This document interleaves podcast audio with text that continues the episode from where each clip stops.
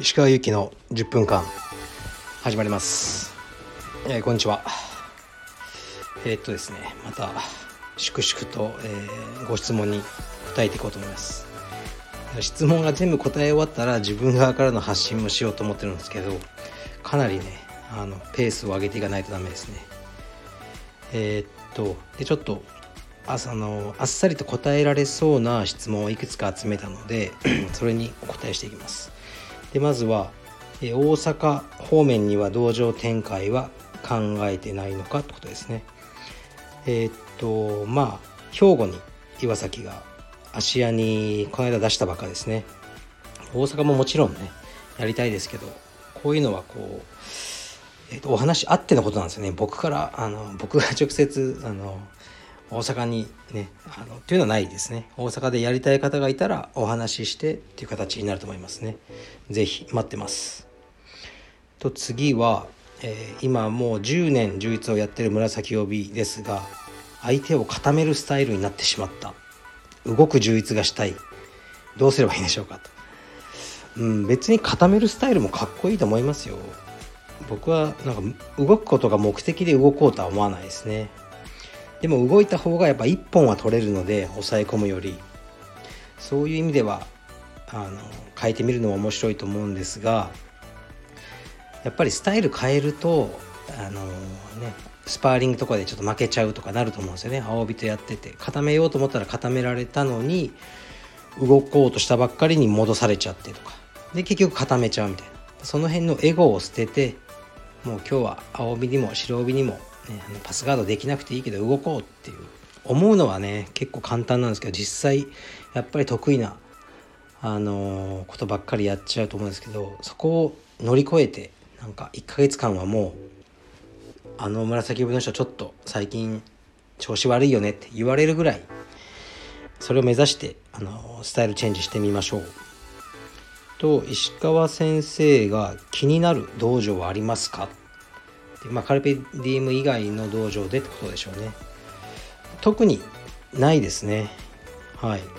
あまり知らないんですよ。で僕はあの道場関係者のツイッターとかブログとかフェイスブックとかほぼ一切見てないのであのないですね。はい。でえ、ー、と次山田宗太郎選手のクインテッドのでの活躍についてあの感想ありますか？いやすごかったですね。もうなんか恐ろしい。相手からしたら本当に怖かったと思うんですよね。格闘技のその組み技であのあそこまでこう怖さを演出できるあの格闘家はなかなかいないだろうなと思いますね。これはまた総合の試合とかも出られるみたいだし是非あの決めてほしいですねできればあのサブミッションで。であと これもう本当どうでもいいあの奥様との出会いを教えてくださいと。冗談で言ってるんですかね。まあこれはあの友人の紹介、まあ、合コンみたいな感じですね。はい。それ以上のものは何もありません。それと、あの、まあ、第1回の時に写真の質問もとか言っちゃったので、結構来ちゃったんですけど、かなりね、あの、専門的な、あの、ね、写真のこととかですね。でどうやらあの、まあ、これ収録してて思うのはもう聞いてくださってる方はほとんど充実家なんですよね。来る質問とか充実ばっかりだし。だからちょっと写真の、あのこととか言っちゃうとかなり置いてけぼりにしちゃうのであの、ね、写真の質問はあの僕のインスタのストーリー写真アカウントのそちらで定期的に受け付けてるんですよ。で今日もねあのそれそういうふうに質問はありますかってあげといたのでそちらで本当申し訳ないですけどあの、まあ、文章の方が分かりやすいと思うし喋るようにお願いいたします。あともうあの時間もそんなにないんですけどえー、っと帯の基準を教えてくださいっていうのがありましたね。カルペディエムの、まあ、これも支部間で違うと思いますね。でこれはもう話そうと思ったらすごく長くなっちゃうんですけどやっぱり数値化できないしあのまあいいとこを見るって感じしますね。ちょっと技とかはなんかまだそんな洗練されてないなっていう青帯がいたとしても試合で全部勝っちゃうんだったら、まあ、紫帯でいいですよね。もう勝ってるんだから。逆に何らかの事情で試合に出れない人はやはり試合でこう強さをねアピールすることができないですよね。そういう人は普段の練習の、えーと、技の習熟度を見ます。はい。でスパーリングができた方がいいでしょうね。スパーリングと試合っていうのはまあ近いものだから。見てて青帯の人ででもう紫帯とかにも迫ってるスパーリング見て。えで青帯とかにはもう問題なくスパーリングで、相手を制していると思ったらあそろそろ紫帯でいいかなと思いますね。でもちろん体重とか年齢とかも考慮します。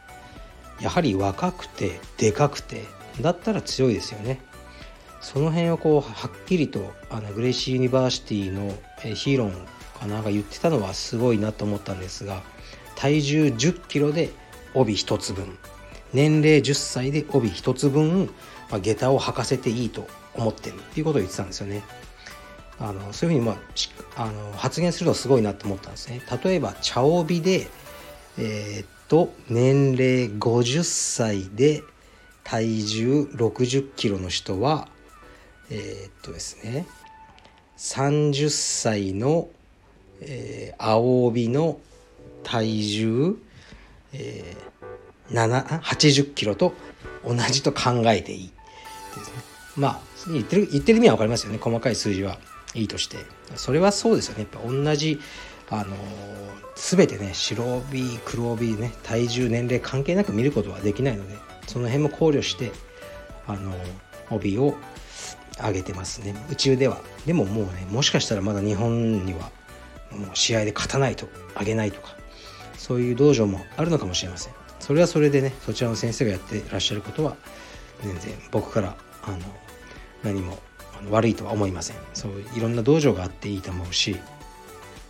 でまあ一つ大事なのは僕の中ではあの帯って相対評価ですね。絶対じゃなくて。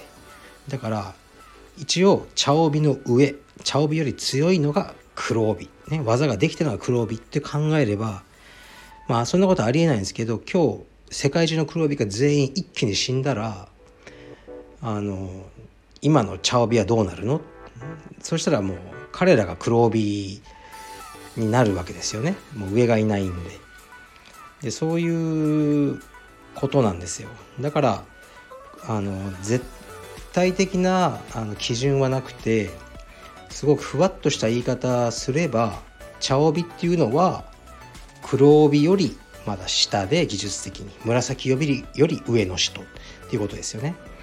でそれをどう見るのかというとやっぱり僕の中では大会とかにこうね出ろ出ろとか絶対言わないんですけど大会に出てくださる会員さんっていうのは結構大事で基準作りとして例えば僕の道場の紫帯が、ね、全日本とかそういう大会に出て全員が1回戦負けして帰ってきたとこれは明らかにもう僕の帯を出すのが早いってことですね。で逆に紫帯が全員優勝したと。これちょっと遅いんじゃないですかね。もうちょっともう茶帯だったら多分全員優勝はしてないから。だからその辺で大会の結果を見て自分の基準がこれ結局は相対評価だから、ま、日本全体の柔術界とマッチしてるかなっていう再確認作業みたいなのはいつもしてますね。今のところ大丈夫かなと。別に早すぎることも遅すぎることもない。と思ってます。でスタッフはやっぱり別ですね。そのシステムとしてスタッフ帯とかはないんですよ。でもこれはもう文化としてカルペディエムの会員さんなら分かってると思いますね。スタッフでバンバン練習してる青帯とかは若い。しかもこうねすでに柔道で強かったとか。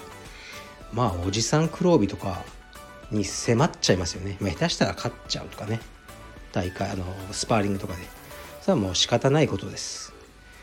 うん、だからってねその「お前はもう黒帯じゃない」とかね。そういうふうにあのー、はないと思います。